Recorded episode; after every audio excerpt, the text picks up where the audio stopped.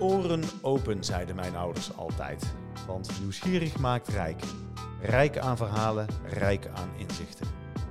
Ik ben David van Iersel en ga op zoek naar verhalen uit de regio Brainport. Ik spreek ondernemers die onze kennis verrijken en ons inspireren om wie ze zijn.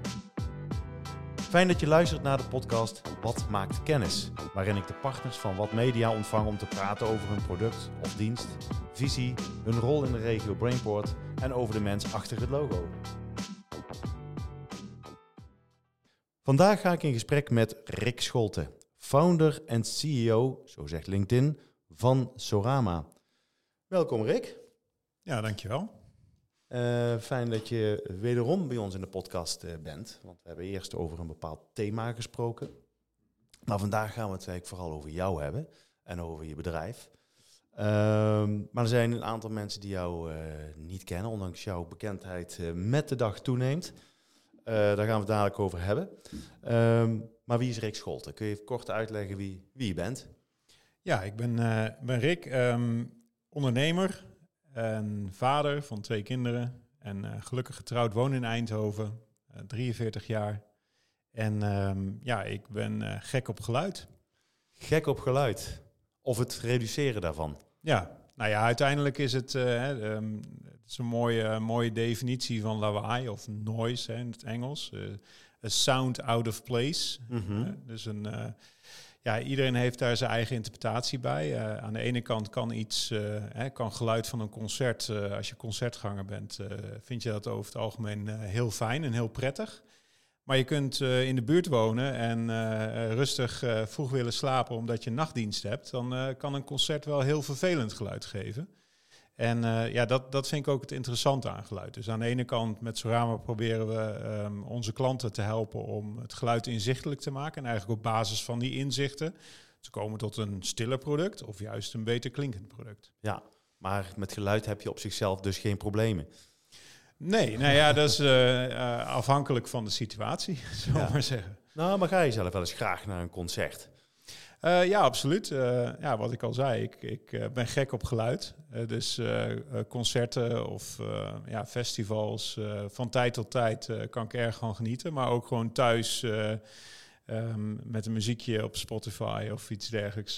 ja, super. Ja, precies. Maar waar is dat ooit eens begonnen? Kun je nog herinneren dat je dacht, nou, dat, dit houdt me gewoon bezig. Geluid houdt mij bezig. Nou, ik had altijd um, al iets met techniek gecombineerd met uh, gezondheid. Mm -hmm. um, eigenlijk van jongs af aan ook. Ik weet niet precies hoe ik dat heb uh, opgedaan. Maar ik, ik had altijd iets, een fascinatie voor technologie. Met name ook elektrotechniek. Hè. Dus ik was al vroeg aan het experimenteren met, met stroom en, en spanningjes. En stoppen thuis uit, het, uit de meterkast laten slaan. En ja, tijdens middelbare school daar ook steeds meer uh, op uh, gaan verdiepen. Um, en, en gekeken waar, waar wil ik nou uh, me verder in, in verdiepen qua, qua opleiding.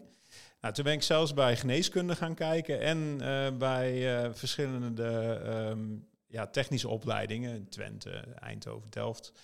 En um, ja, uiteindelijk toch voor de techniek gekozen. En ik wilde wel altijd iets blijven doen met gezondheid en technologie.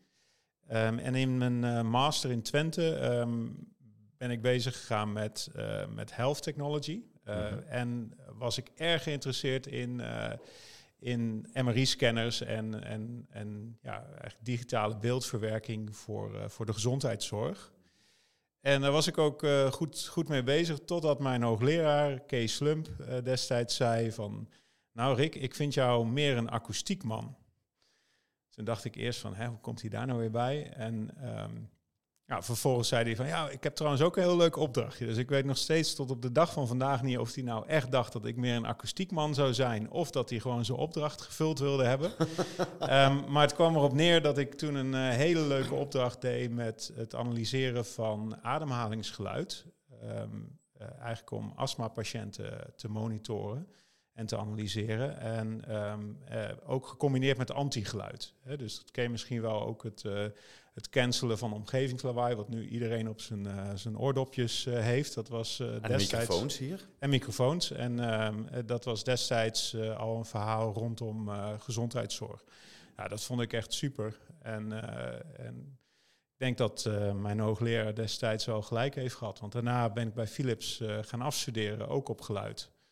Maar dan het omgekeerde, het visualiseren van geluid. En sindsdien ben ik dat blijven doen is eigenlijk ook wel een belangrijk punt in je carrière eigenlijk. Dat, dat je gewoon zo iemand tegenkomt. En toeval bestaat niet, zeggen ze wel eens. Maar dat, dat het zo heeft moeten zijn. Ja, het was letterlijk uh, één zin. Ik vind jou meer een akoestiekman. punt. Punt. Ja. ja. kijk, en nou kun je het in een bepaald perspectief plaatsen. Kun je zeggen, kijk eens waar het toe het heeft geleid. En misschien had hij wel een eigen belang, dus blijkbaar met de opdracht. Maar We ja. weten het niet. Ja, hoe cares, zou ik zeggen. Maar heb je het ooit nog tegen hem kunnen zeggen, of niet? Ja, ja, ik heb hem nog wel eens gevraagd, maar toen wilde hij eigenlijk niet, uh, geen antwoord op geven. Dus hij grinnikte een beetje. Toch dat eigen belang. Uh, Wellicht. Ja, ja, ik zet mijn geld in op dat laatste, zullen we zeggen. Ja, maar mooi dat, dat, dat, dat, ja, dat het toch een mooi moment is geweest. En, uh, maar en wanneer is dan daarna het moment gekomen dat je dacht Oké, hij heeft misschien je, je, je, je zintuigen geopend om uh, te denken van hé, hey, wat zou dat kunnen zijn? Maar wanneer wist je het zeker? Nou, dat was wel echt in de tijd bij uh, mijn stage bij Philips. Uh, dat was destijds nog op het NatLab, hè, waar, nu de, waar nu de bioscoop in zit. daar zie ik nog wat sporen van mijn, van mijn stoel en letterlijk op de grond staan daar. Nou, daar was mijn stage en... Um, uh, daar kwam ik echt, uh, ja, daar werd ik echt ervan overtuigd. Hier wat, wil ik wat mee doen. Want ik, mijn stage is nogal uit de hand gelopen destijds. Uh, ik was daar al bezig met het uh, visualiseren van geluid. Maar ik denk dat ik zo'n 15 interne Philips projecten heb, heb gekregen om, om geluid te reduceren. Van producten van MRI's tot tandenborstels tot, um, ja, maakt niet uit wat. En dat greep me zo, want ik zag dat, dat, dat ik daar gewoon een enorme impact mee kon hebben op mensen hun gezondheid en hun leven. En toen heeft me dat echt gegrepen. En van daaruit ben ik ook echt vol doorgestoomd, zullen we maar zeggen. Ja, dat was de, de, de definitieve doorbraak, zeg ja, en dat was, ja, als je dat uh, terugleidt, dan uh, ja, zie je daar wel echt die connectie weer tussen gezondheid, mensen hun leven uh, willen verbeteren en technologie. Nou, we zijn nu zoveel jaar verder. Want hoeveel jaar zijn we verder sinds die tijd? Nou, de, dat we dat ook even meteen ja, weten. dat is 2000, eind 2002 geweest. Dus dat is uh, ik, misschien zelfs op de dag af 20 jaar geleden. Nou, ik had eigenlijk dan wel wat lekkers verwacht hier. Zit hier aan water en thee. Het is heel ongezellig wat dat betreft. Jee. Uh, Oké, okay, maar 20 jaar. Um, nou, stoppen we even nu de stok in de grond uh, voor vandaag. Um, nou, dan heb je toch behoorlijk een significante groei doorgemaakt. Maar ook groei in je eigen proces, in je eigen ontwikkeling. Um, en een groei die waarschijnlijk ook niet echt te stoppen is, want eh, je blijft maar doorgroeien. Um, kun je eens vertellen van 20 jaar terug, even in een, in een notendop, uh, wat voor grote stap je hebt gemaakt? En samen met uh, Sorama natuurlijk. Ja, nou ja, in eerste instantie was ik eigenlijk vooral gekoppeld, of ja, verknocht of verkocht uh, in die combinatie health tech, uh, maar zeggen. En Um, ik was nog niet zozeer bezig met ik, ik word ondernemer. Uh, bij Philips kreeg ik ook de mogelijkheid om daar meer mee te doen. Uh, dat werd op het laatste moment uh, als no-core business beschreven. En um, toen kon ik mijn PhD aan de TU Eindhoven gaan doen. Nou, eigenlijk een, een eigen op, opdracht, een eigen onderzoek formuleren. En dat was wel de tijd dat ik dacht van, ja, als dat dan niet bij Philips kan, dan wellicht maar wat voor mezelf beginnen. Ik denk wel dat dat ondernemende erin zat, omdat ik eigenlijk er ook niet voor terugdeinsde om daar een groep binnen Philips op te gaan zetten op dat onderwerp. Um, maar dat is toen echt gaan leven, dat was denk ik 2004, 2006. En um, na vier jaar onderzoek uh, vanuit de TU, vanuit het onderzoek uh, Sorama gestart. Uh, nog in de kelder van het werktuigbouwkundig gebouw in 2009, 2010. En um, ja, van daaruit ja, vrij hard gegroeid ook nog wel een dip gehad in 2014. En hoe kwam dat? Nou, dat, dat had meer met de organisatie te maken en, mm -hmm. en, en hoe je ook de organisatie uh, wil inrichten en laten groeien. We waren toen al een, uh, ja, zeg maar zo'n high potential start-up die het helemaal moest gaan maken. Uh, maar ondertussen um, ja, heb je ook gewoon een goed team nodig en, uh, en moet je een goede structuur opbouwen. Want anders uh, kun je nog zulke leuke ideeën hebben, dan, dan krijg je geen goed, goed lopend bedrijf. Nee, gaan we het over straks wel over hebben samen, over de organisatie en leiderschap. Ja, ja. en, um, maar daar heeft toch mijn, ja, noem het maar even, mijn drive om daar echt iets mee te gaan doen. meer dan alleen maar lekker zelf hobbyen en daar echt impact voor mensen ook te hebben in de maatschappij ja, heeft me ertoe gedreven om wel door te zetten op dat moment. En um, ja, sindsdien uh, is het uh, the only way is up, uh, zullen we maar zeggen. En dat was wel een hele leerzame periode, ook voor mezelf persoonlijk en ook als ondernemer. Hè. Daar ga je eens even zitten van waarom onderneem ik eigenlijk en wat, wat wil je bereiken. Um, maar dat is wel een, een, een goed... Geef eens antwoord op die vraag. Wat, waar, waar kwam je toe, toe uit, zeg maar? Ja, nou, uh, het belangrijkste waar ik op uitkwam was eigenlijk, ik noem mezelf wel eens een gek met een bepaalde visie en een, en een idee wat ik zou willen bereiken. Dat heeft uiteraard met geluid en gezondheid te maken. En ik, ja, ik heb toen voor mezelf geconcludeerd dat het ondernemerschap wel de manier is om, om dat eens te beproeven. En de onafhankelijkheid en, en eigenlijk ook het zelf keuzes maken en samen met je team keuzes maken die uh, vooral naar dat punt toe werken en niet zozeer uh, winstgevendheid of na vijf jaar je bedrijf goed verkopen en iets anders gaan doen. Nee, het was echt gewoon puur dit wil ik doen, dit wil ik bereiken en ik ga proberen op dat punt uit te komen. En dan zien we daar wel of dat ook echt zo eruit ziet zoals ik dacht. En um, ja, dus die onafhankelijkheid was voor mij ja, het grootste goed eigenlijk in het ondernemerschap. En ehm, ja, om die reden. Maar, maar, zag je ook een verschil tussen, uh, je werkte voor Philips uh, onder andere en uh, in, in loondienst, zeg maar. Je maakte die stap bijna uit nood geboren, een klein beetje, want je stond in één keer voor die keuze. Ja. en toen zat je er in één keer in. Maar heb je ook kunnen nadenken over wat voor een vorm je daaraan wilde geven?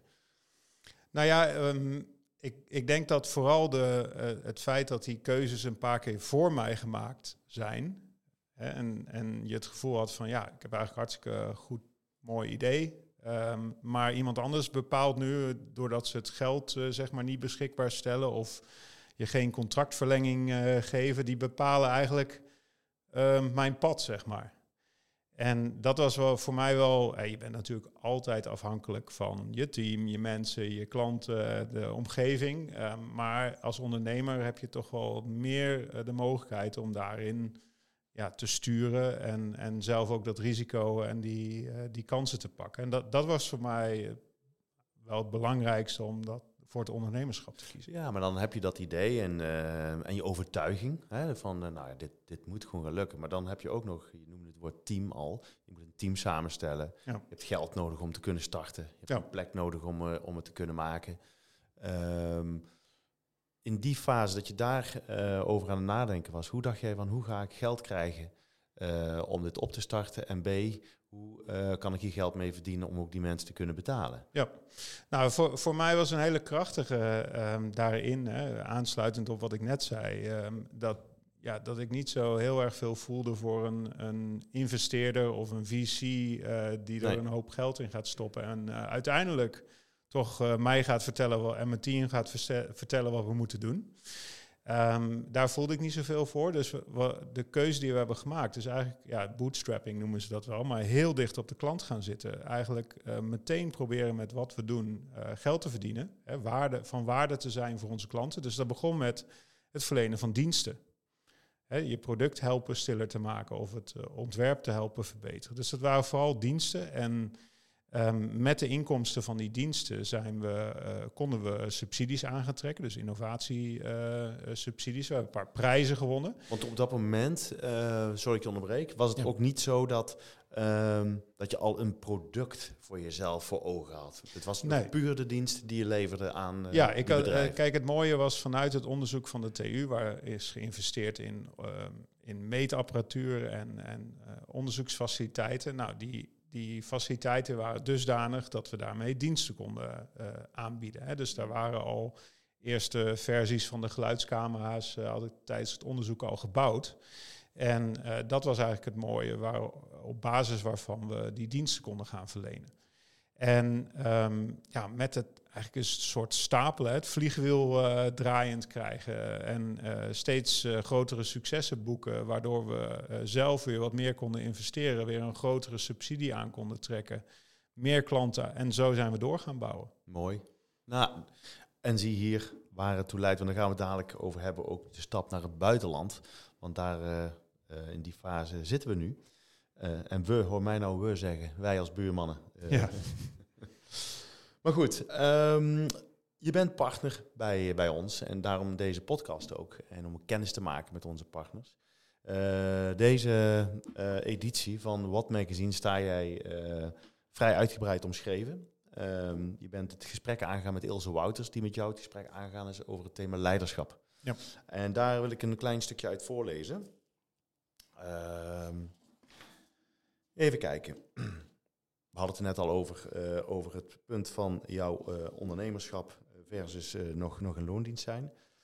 Um, hier zeg je, de vraag van Ilse is, zie jij jezelf als ondernemer, wetenschapper of idealist? En jouw antwoord is, of was of is, mijn dagelijkse rol is drieledig. Ik ben CEO, kom bij klanten in live situaties en ik ben met het team bezig met R&D. Ik fungeer perfect op het snijvlak van, het, van de commercie, maatschappelijke en onderzoekende aspect van Sorama? Dat is je antwoord. Um, ik neem aan dat je daar nog steeds achter staat, want anders. Ja. Uh, maar wat ik, wat, wat ik heel mooi vind, is dat je zegt van eigenlijk vind ik het multidisciplinaire aspect van het ondernemerschap ook wel boeiend. Ja. Klopt dat?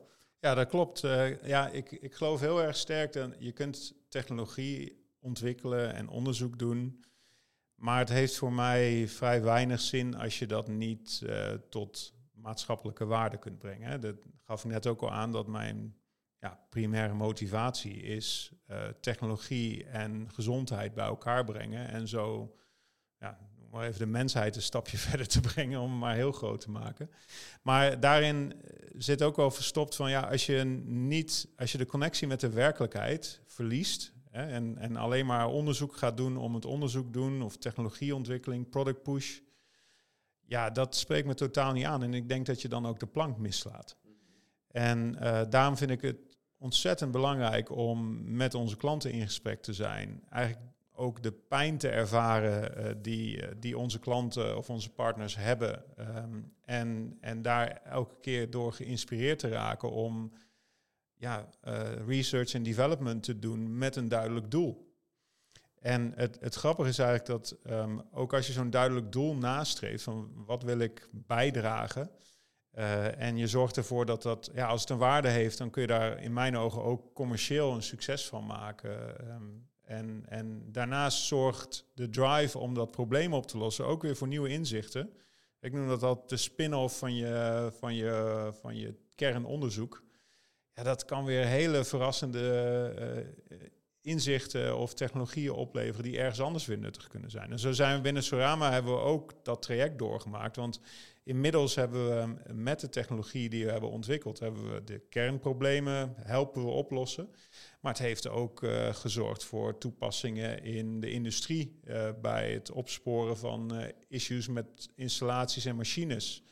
Uh, maar ook uh, in een stad of in een stadion om geluid inzichtelijk te maken voor andere doeleinden. Mm -hmm. En dat verbreedt dan ook weer um, waar je origineel om was gestart. En dus juist die connectie tussen, um, ja, tot welk nut is het voor ons als maatschappij? Welke technologie en welk research is daarvoor nodig?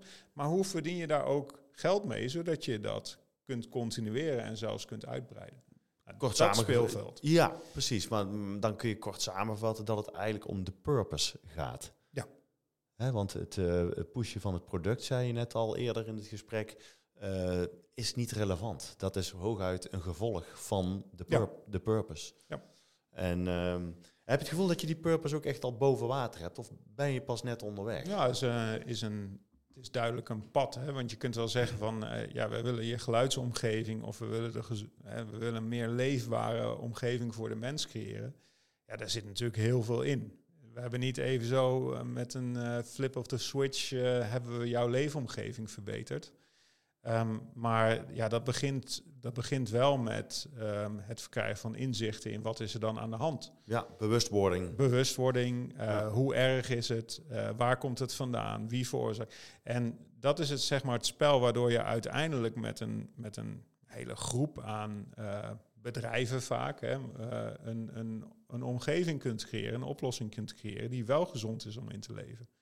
En, ja. Ja, en dat realiseert uiteindelijk de impact. Maar hebben we dat ja, dat is zo, uh, dat is een hele holistische aanpak eigenlijk. Terwijl, um, ja, daar zit de sleutel wel in, uh, steeds één voor één die dingen oppakken uh, die echt werken en echt effect hebben. En, en ja, dat stapelen, verzamelen, totdat je in het grotere geheel een, een meetbare impact hebt.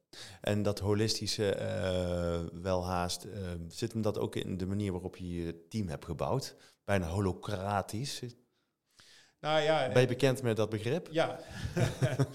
nou ja, we hebben eh, binnen, binnen de organisatie proberen we uh, voor verschillende product-marktcombinaties, verschillende toepassingsgebieden waar je waarde wil creëren, hebben we uh, teams omheen gevormd.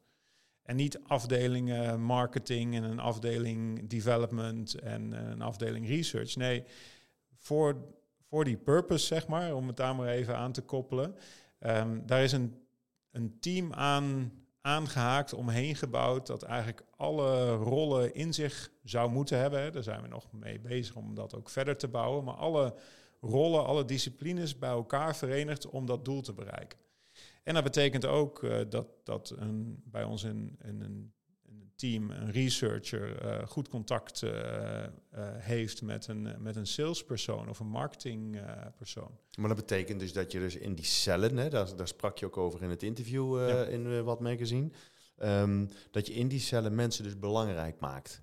Ja. Tevens las ik dat je in het begin heel erg moeite had om dingen los te laten. Dus maar ga je met cellen werken en meer mensen belangrijk gaat maken, betekent ook dat er een beroep wordt gedaan op het feit dat jij in je leiderschap mensen moet uh, loslaten in hun kennis en kunde. Ja. Is, nou, dat, dat, is dat uh, lastig geweest? Ja, dat is, en dat is nog steeds een uitdaging, dat kan ik niet ontkennen. Um, ja, maar, waar, waar, loop je dan tegenaan? Hoe uitzicht dat dan? Nou ja, kijk, um, dat zit er vooral in dat, dat ja, ik zit vaak na te denken over waar willen we nou naartoe en hoe gaan we dat bereiken. En daar ben ik misschien wat meer mee bezig dan de gemiddelde persoon in de organisatie. En dan merk ik wel eens dat ik eigenlijk alweer een paar stappen vooruit aan het denken ben. En, uh, en dan uh, nog wel eens iets te, iets te ongeduldig ben uh, met iemand die dat traject nog niet heeft doorlopen. En dan moet ik mezelf gewoon een beetje inhouden en zeggen van oké, nou, laat maar even komen, even laten landen, um, een beetje wat hints geven in in de juiste richting. Uh, eventjes wegstappen en op een later moment, als die personen er zelf mee komen, dan weer op te pakken. In plaats van gewoon helemaal te gaan, college te gaan lopen geven van hoe het allemaal gedaan wordt. Daar verzand ik nog steeds wel eens in.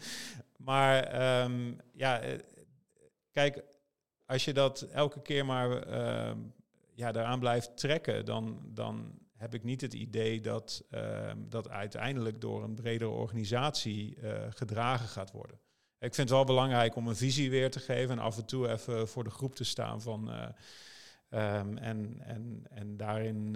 je kunt toch een inspirerende leider zijn? Dat je kan toch mensen af en toe gewoon ja, weer eventjes tracteren op een inzicht en dat ze daarmee verder kunnen. Ja, dat, dat kan. Hè. Dat, en dat, dat probeer ik ook te doen. En om eventjes die, die, die spark erin te geven. En, en ja, ook vooral de omgeving te creëren waarin ze daar zelf ook een invulling aan kunnen geven. Kijk, uiteindelijk uh, probeer je natuurlijk wel iedereen ongeveer in dezelfde richting te krijgen.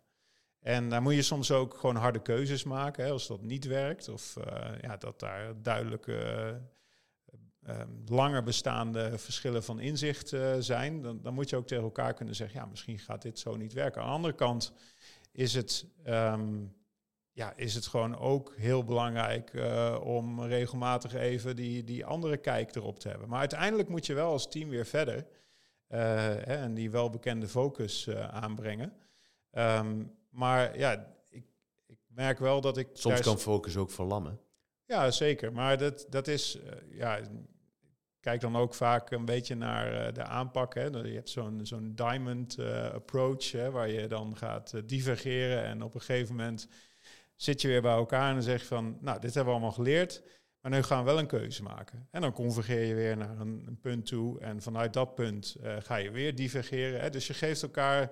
Het is een heel dynamisch proces. Je, je moet elkaar de ruimte geven. Agile manier van werken dan, denk ik? Ja, ja we, we werken ook al volledig agile uh, in, in de ontwikkeling. Maar dat proberen we eigenlijk als organisatie ook te doen. Maar dat, dus en dan heb je dan bepaalde sprints die je, die je pakt, uh, zeg maar? Ja, we hebben elk kwartaal een zogenaamde increment, noemen we een kwartaal. En dan zitten we aan het begin van het kwartaal... Had jij dat woord bedacht of was dat nee, een bestaand nee, dat woord? Is, uh, dat is een bestaand oh, woord. Oké. Ja, ja. um, en uh, ja, dat is een methode, dat, die heet SAFE. Daar zit Agile ook in. Um, en daar ga je met je hele team bij elkaar zitten. Uh, je hebt interactie met de stakeholders, in ieder geval dus één keer per kwartaal. En je gaat kijken van, ja, wat zijn de grote business interests of de zaken die we de komende drie maanden echt moeten gaan tackelen. En dat wordt dan wat meer vanuit de business, vanuit de stakeholder gepresenteerd aan het hele team.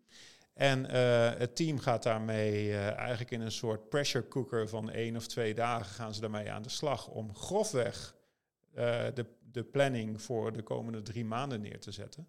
En zodat iedereen um, ja, helder heeft waar gaan we naartoe op, op kortere termijn. En dan hebben we elke twee weken hebben we een sprint waarin we de details bepalen. En waar, waardoor we ook flexibel blijven in wat we uiteindelijk willen bereiken. Dus het is niet zo dat aan het begin van die increment uh, helemaal set in stone is uh, wat, wat we gaan doen.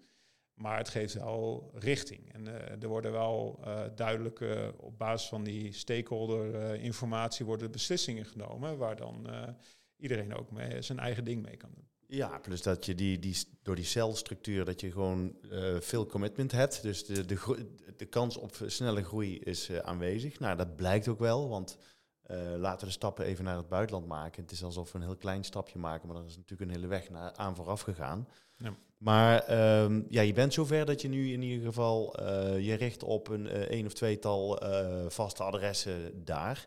Um, wat maakte dat je die stap wilde maken? Was dat gewoon de jongensdroom of zag je van, hé, hey, hier ligt zodanig een markt voor Sorama, ligt klaar. Hier moeten we op inspringen. En hoe heb je dat kunnen ontdekken? Ja, de, hè, want we hebben het over de VS. Uh, we gaan de komende maanden twee kantoren daar openen en ja, onze, onze business uitbreiden. Um, ik denk dat dat aan de ene kant is, is natuurlijk een enorm mooie grote markt. Um, en aan de andere kant ja, is de awareness rondom geluid daar nog een stukje minder. En is, is er veel te bereiken. Dus we kunnen daar ook een hele grote impact maken. En ja, dat spreekt aan. En aan de andere kant is het zo, cultureel zie je dat Europa en, en de VS, uh, ja, er zitten duidelijke verschillen, maar ook wel duidelijke overeenkomsten. En we merken gewoon, we hebben ook veel zaken gedaan, of doen we nog steeds in Azië. Maar we, hebben wel intern ook besloten dat uh, de tractie die we hebben in Amerika en, en ook de impact, hè, gecombineerd met de impact die we denken te kunnen maken, dat we ook als team hebben gezegd van ja, we, we gaan nu gewoon weer die focus leggen op, op de VS om daar succesvol uh, te worden de komende tijd. En dat zien we als een hele goede aanvulling met, uh, met wat we nu in Europa aan het doen zijn. Of heb je minder affiniteit met de Aziatische markt? Nou, we hebben, we hebben er wel erg goed naar uh, gekeken. Zijn er ook, um, ja, ook de afgelopen zes jaar uh, vooral veel op Taiwan en, uh, en Japan gericht. En um, ja, de, ik moet wel zeggen dat um, de affiniteit, ja, dat zou je affiniteit kunnen noemen met de Amerikaanse markt, dat die duidelijk groter is. -hmm. ja. Maar um, even tot slot, want we hebben nader al een beetje het einde van, uh, van de podcast uh, qua duur. Zo snel gaat dat. Um, kun jij ons uh, meenemen uh, in hoe groot die versnelling van groei is ten opzichte van waar je nu staat? Als je denkt van nou, het potentieel in Amerika, dat moeten we gaan doen. Want als we daarin stappen, dan ligt er deze, de, dit potentieel aan ons voeten. Nou, we, we gaan vooral naar de VS met uh, onze producten voor um, ja, gezondere leefomgevingen. Dus met de geluidscamera laten zien uh, waar er lekken in, in gebouwen zitten voor, voor energiehuishouding, maar ook Um, de welbekende overspraak tussen ruimtes. Dus dat je je buren hoort of uh, dat je de overlegkamer uh, naast die van jou uh, alles gewoon mee kan, kan luisteren. Nou, daar hebben we eigenlijk een oplossing om heel snel te zien waar die lekken zich bevinden. Hè.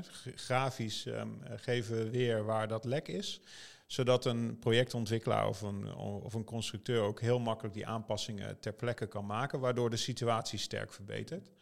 Nou, in Amerika zijn ze veel met um, ja, healthy buildings en, en bouwen ze sowieso enorm veel kantoren en, uh, en huizen en uh, omgevingen bouwen ze momenteel. Dus daar ligt een hele grote kans. En daarnaast hebben we meer de vaste camera's die in een smart city of in een stadium, een stadion worden gebruikt om nou, een van de leukste dingen vind ik daarin de sfeer te meten. Hè, dus de fan engagement, zoals ze dat noemen.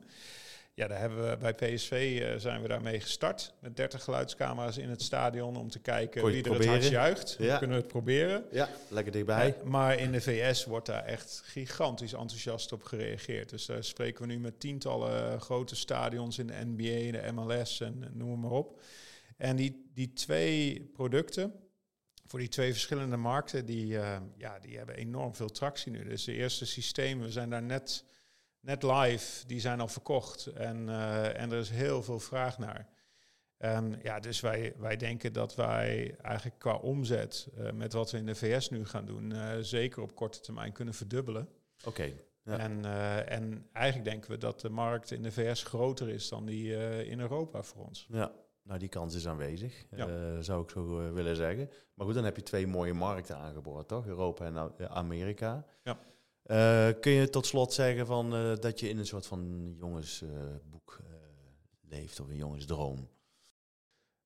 ja, ik denk het wel. Ervaar je dat zelf zo? Ja, ja af en toe. Hè, soms dan um, moet je daar ook eens even rustig voor achterover gaan zitten en, en eens even over nadenken. Maar ja, ik, voor mij meet ik dat eigenlijk het, het beste af aan de lol die ik erin heb. En met hoeveel plezier ik gewoon elke dag aan de slag ga. En soms zit er wel eens een dipje in, maar ik haal zoveel energie ook uit um, ja, zien hoe wij impact hebben. He, dus dat, dat onze klanten vertellen wat ze bereikt hebben met uh, geluidsreductie of een beter product. Um, of dat mensen een bepaalde omgeving of een bepaald evenement ervaren en wij daaraan bij hebben gedragen. Ja, dat, dat, dat zijn die kippenvelmomentjes. En, um, ja, en af en toe denk je ook wel eens, uh, als je op reis bent en uh, weer op een bijzondere plek bent, van wauw, dat, dat, dat je dat met je, ja, met je droom ook kan bereiken. Gewoon door wat je het liefste doet. Af en toe even in je arm knijpen, zeg maar. Ja. En uh, realiseer je dan ook dat, dat je ook, los van het succes van het bedrijf, um, dat er ook veel om jou draait. Dus dat je ook, nou ja, flauw om de, de vergelijking met Steve Jobs te maken. Hè. Dat, maar dat was wel, die man was Apple en Apple was die man in die periode. Ja. Um, zie je dat zelf ook zo, dat ook jou, jij als merk um, geladen moet gaan worden? Um, ja en nee. Hè. Dus aan de ene kant vind ik het belangrijk om het team ook zo te laten groeien en te bouwen. Hè. Dat is die, die, die derde hoek, uh, zullen we maar zeggen. Uh, dat, uh, dat ik ook overbodig kan zijn. aan de andere kant vind ik het ook gewoon een eer en ontzettend leuk om te doen om, om die stap te zetten. Hè. En om mensen ook meer bewust te laten zijn van geluid en wat geluid voor je kan betekenen in positieve en negatieve zin. Want ik ben persoonlijk van mening dat daar nog veel te weinig over bekend is en dat daar heel veel te doen is. Ja, en als dat betekent dat ik ergens op een podium moet gaan staan of uh, het, het, woord moet voeren uh, of mag voeren, dan, uh, dan doe ik dat met, met heel veel plezier en, en, volle passie. Nou ja, eigenlijk wil ik dan ook afsluiten met wat er ook in het interview in Wat Magazine staat. Je bent een man on a mission.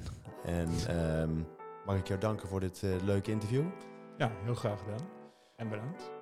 Tot zover deze aflevering van Wat maakt kennis. Dank voor het luisteren. Blijf ons volgen op LinkedIn en Instagram en deel vooral je luisterervaring, zodat ook jij anderen inspireert.